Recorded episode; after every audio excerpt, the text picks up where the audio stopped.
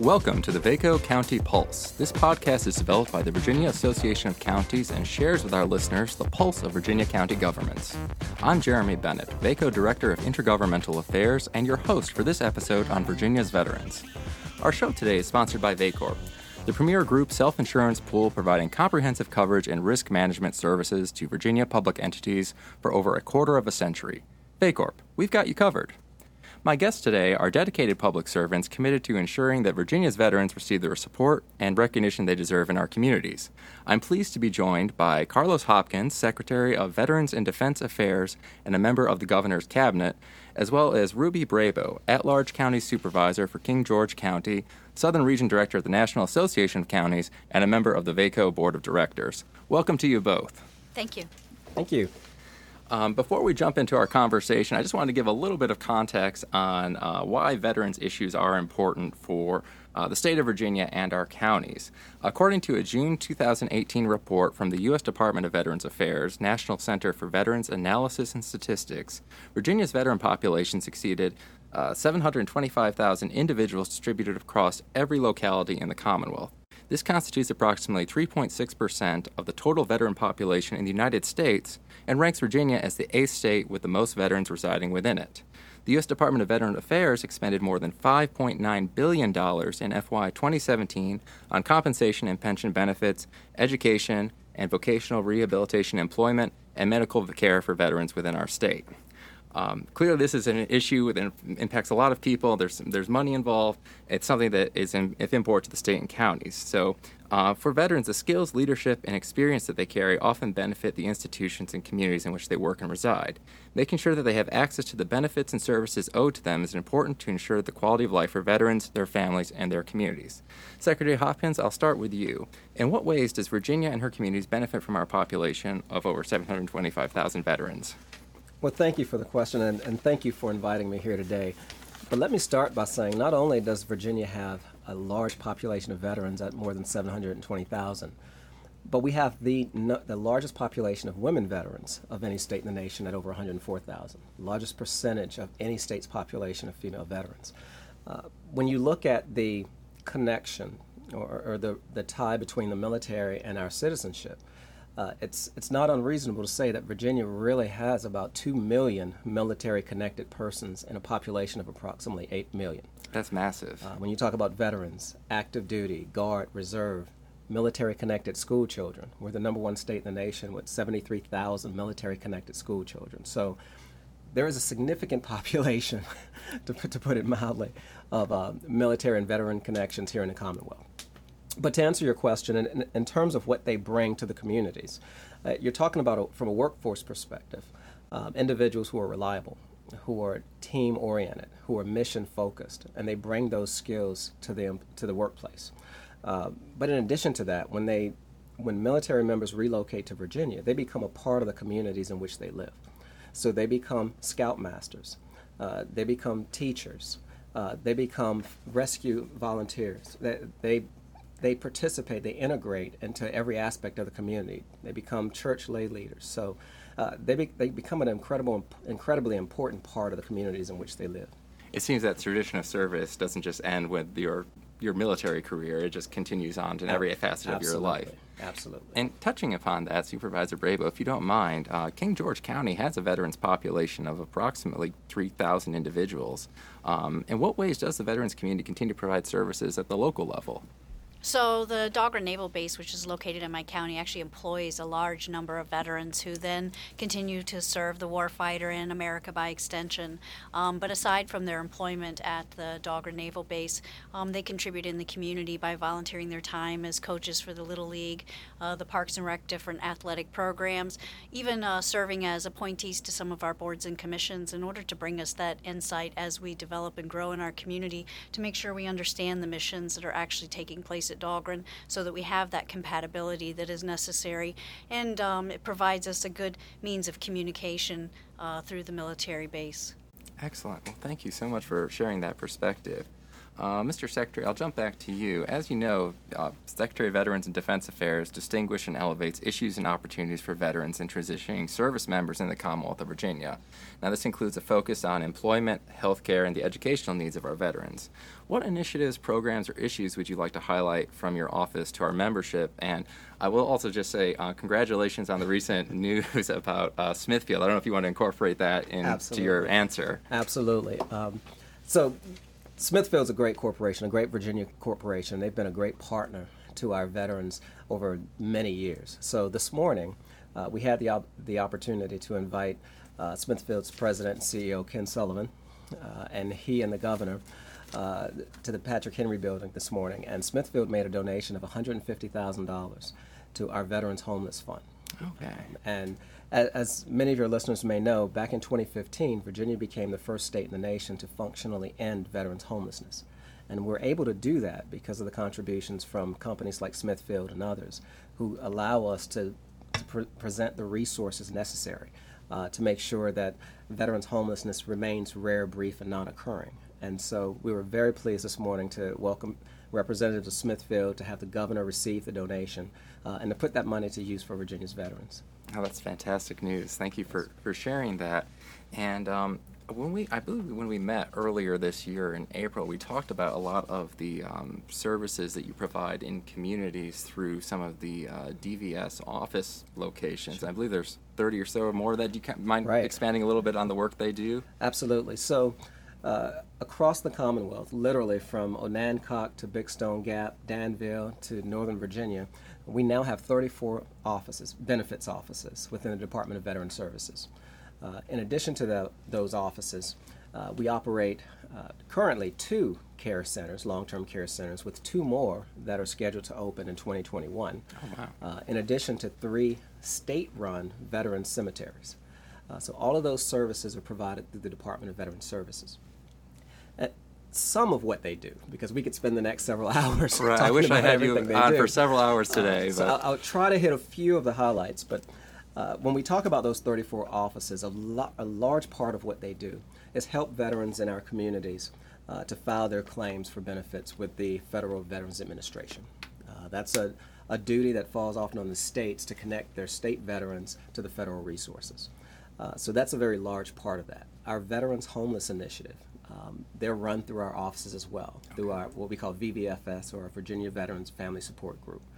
Uh, and and that's, a, that's a group that helps not only with the homelessness of, of some of our veterans, but also with traumatic brain injury and making appropriate referrals, um, with post PTSD, post traumatic stress uh, disorder, um, with any sort of wraparound services, utility bills, rentals, uh, anything that our veterans need um, to improve their own quality of life. VVFS steps in to help those veterans um, with those resources.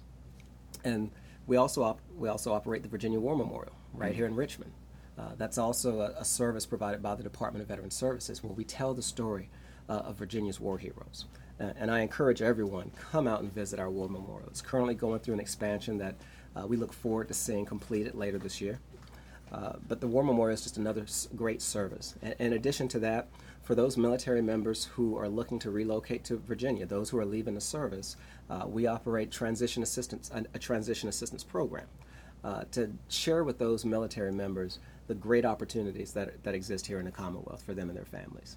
That's fantastic. Thank you so much for giving us a, a brief overview of some of the work that you guys are doing at the state level. I know, as you said, that uh, we could spend a lot more time getting getting into the details of that.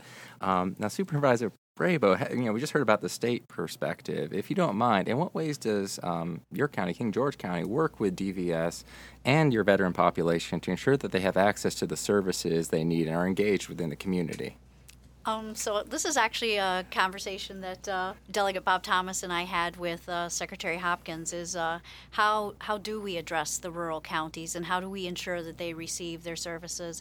And uh, so from out of that meeting, one of the ideas we discussed was the possibility of someone from, for example, in my region, the office is located in Fredericksburg, um, but you have five counties down the northern neck um, that are rural that need to be served. Is is there a way for the counties to collaborate and uh, provide office space so that the representative from Fredericksburg maybe could come to the county once a month, um, have a set day on the calendar, um, so that the veterans in the community wouldn't necessarily have to get to Fredericksburg, and they would know that there would be someone um, they could come to the county building and get their needs met.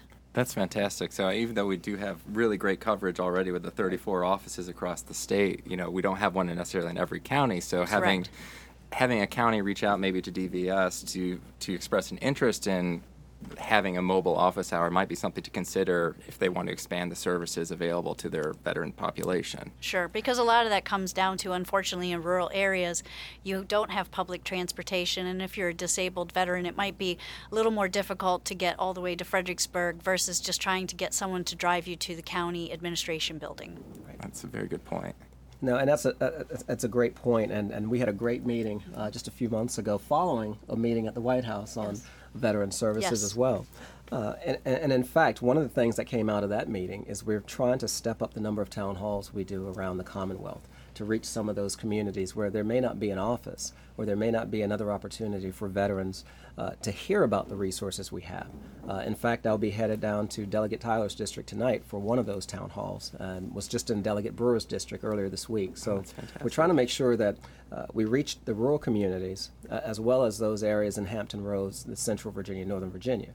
Um, and if, and if, if I have a moment, I'd like to touch on Southwest Virginia oh, in, in, particular. Um, you know, when I became secretary, one of the first things I did was made sure that I visited all of our offices. And we have approximately nine offices in our Southwest Virginia region. And one of the uh, recurring themes that I heard was that we do not have the resources here in Southwest Virginia that we have in other parts of the Commonwealth to serve our veterans. Um, as a result of that, I spoke with Delegate Todd Pillion uh, and Senator Emmett Hanger and said, here's an idea that I have that why don't we form a coalition to leverage the opportunities in this region and see if we can't provide some of those services. And so that's how the Southwest Virginia Veterans Coalition began. And so we've had several meetings to discuss what are the resources we can bring to the table. And so we just had a meeting last week in which we brought the directors, the medical directors from the Beckley uh, Veterans Medical Center out of West Virginia. Mm-hmm uh, the James McQuillan Veteran Center, we call Mountain Home down in Tennessee. The director came up from there, uh, as well as uh, the director from the Salem VA, uh, okay. to talk about what resources that they they can bring to the table to support our veterans, um, and how we can work together with the local community, the state, uh, and our federal partners to provide those resources in rural Virginia. So, we started in Southwest Virginia. Um, we're trying to schedule now a townhome on the Eastern Shore as well, and we will certainly be moving to the to the Northern Neck as well. Uh, so those are some of the ways in which we're trying to reach out to the, the rural communities here in Virginia. That's fantastic. Certainly sounds like you're keeping busy these days. a lot of travel. um, and Mr. Secretary, I, I, just want to touch upon some of the other other duties your office provides, or, or um, duties that you, you cover that your office um, provides to communities. And the Secretary also leads the governor's initiatives focused on the relationship building with and support of our military and defense installations uh, and communities surrounding them. And Virginia is host to more than two dozen military installations, uh, again, keeping with our theme of being right. a very military and veterans right. um, heavy state. And what does the uh, governor's military, uh, governor's Virginia Military Advisory Council and your office do to engage with these installations and the communities hosting them to ensure good relationships between the two and the members of the communities living within them? Sure. So the V, the VAMC, the the, VMAC, we, we refer to it as, is an important. I, I, call it an important tool for the administration that we get to hear directly from the commanders of the various military installations and missions around the Commonwealth. Uh, Dahlgren's represented there as well, Norfolk Naval Station. Uh, the military district of Washington is represented. In fact, Major General Omar Jones, the new commander there, attended our last meeting um, as well as Fort Belvoir and every other major installation and command. And we share with them how, or various best practices, how the state can help them, what is it that they need uh, for their missions to be successful. Uh, and, and I would just say, as, as an example of a partnership that's, that's come out of that, this past week we were able to open a benefits office at Fort Belvoir. Uh, we, we, saw the need in the Northern Virginia area, particularly uh, in the Fort Belvoir area and partnering with that installation, uh, working through the various DoD components, working through the state, working with the locality, we were able to open that office last week to serve the veterans community there around Fort Belvoir. So coming out of VMAC, we take those ideas and, and, we see how the state can partner with those installations and with those local communities. Um, I would share another story that at this last VMAC, which was at Fort Belvoir, uh, Supervisor Storck from Fairfax mm. County, I had a chance to, to speak with him and his chief of staff, and they're looking to create a veterans service liaison, a veterans liaison, to work with the county and Fort Belvoir to build even closer relationships. And so partnerships like that happen because we have the VMAC. Uh, and so we look forward to continuing that dialogue going forward. The next meeting is November. These are open meetings to the public. Um, anyone is welcome to attend. Uh, but we really get to hear from the commanders uh, sort of what's going on in their installation. Obviously, everything's unclassified. um, and how we as the state can support their efforts as well. Excellent. Thank you. Thank you for that. And, and, and Supervisor, I know you, you touched upon the work that you do with, with Dahlgren, but do you mind expanding a little bit about, upon the relationship between a board of supervisors and a military installation? Um, what are some of the best practices that you find working with the base commander or the liaison uh, to ensure that there is um, seamless communication and uh, good work being done between the installation and the, uh, the county? Uh, sure. I think actually one of the best things we have going for us is uh, been coordinated and put in place by the Dahlgren Naval Base. It's the Community Military Relations Council. And uh, because the South Potomac actually encompasses more than just Dahlgren, it's also Indian Head as well, located across the river in Maryland. Um, we rotate the quarterly council meetings from Indian Head to Waldorf oh, okay. to King George County and to Colonial Beach so that all the counties that are actually impacted by the missions at Indian Head and Dahlgren, uh, we come together uh, with the different captains of the different tenant commands um, and then all the leaders and elected officials of the community. We have breakfast. They give us presentations on what is happening there on the base. We give presentations about what is happening in the community, and then we have the opportunity to ask each other questions. So I really think this has been one of the greatest assets as far as ensuring there is a good pathway for uh, creating relationships and having good communication. That's fantastic, a fantastic example, and I certainly hope that other c- counties or uh, localities in the Commonwealth are, are, doing the same, or might, if they're not, might consider looking into that. Um, uh, Supervisor Brabo, I'll, I'll, keep with you. And um, as a Southern Region representative of, of NACO, the National Association of Counties, you recently attended their annual conference and participated in a workshop on partnerships with military installations, highlighting the message of uh, yes, if, not no, because. Do you mind taking some time to share about this experience at the conference and some of the takeaways you gathered there? So um, I will, and if I a point of correction, it um, wasn't at the conference. Oh, I'm sorry. No, it's okay. But it was a workshop that was held at AP Hill, actually, um, here recently um, in okay. Caroline County, um, and it was actually put on uh, by Mike Cole, Coleman out of uh, your office, Secretary. Um, and it is about creating intergovernmental service contracts uh, between the military installation and counties.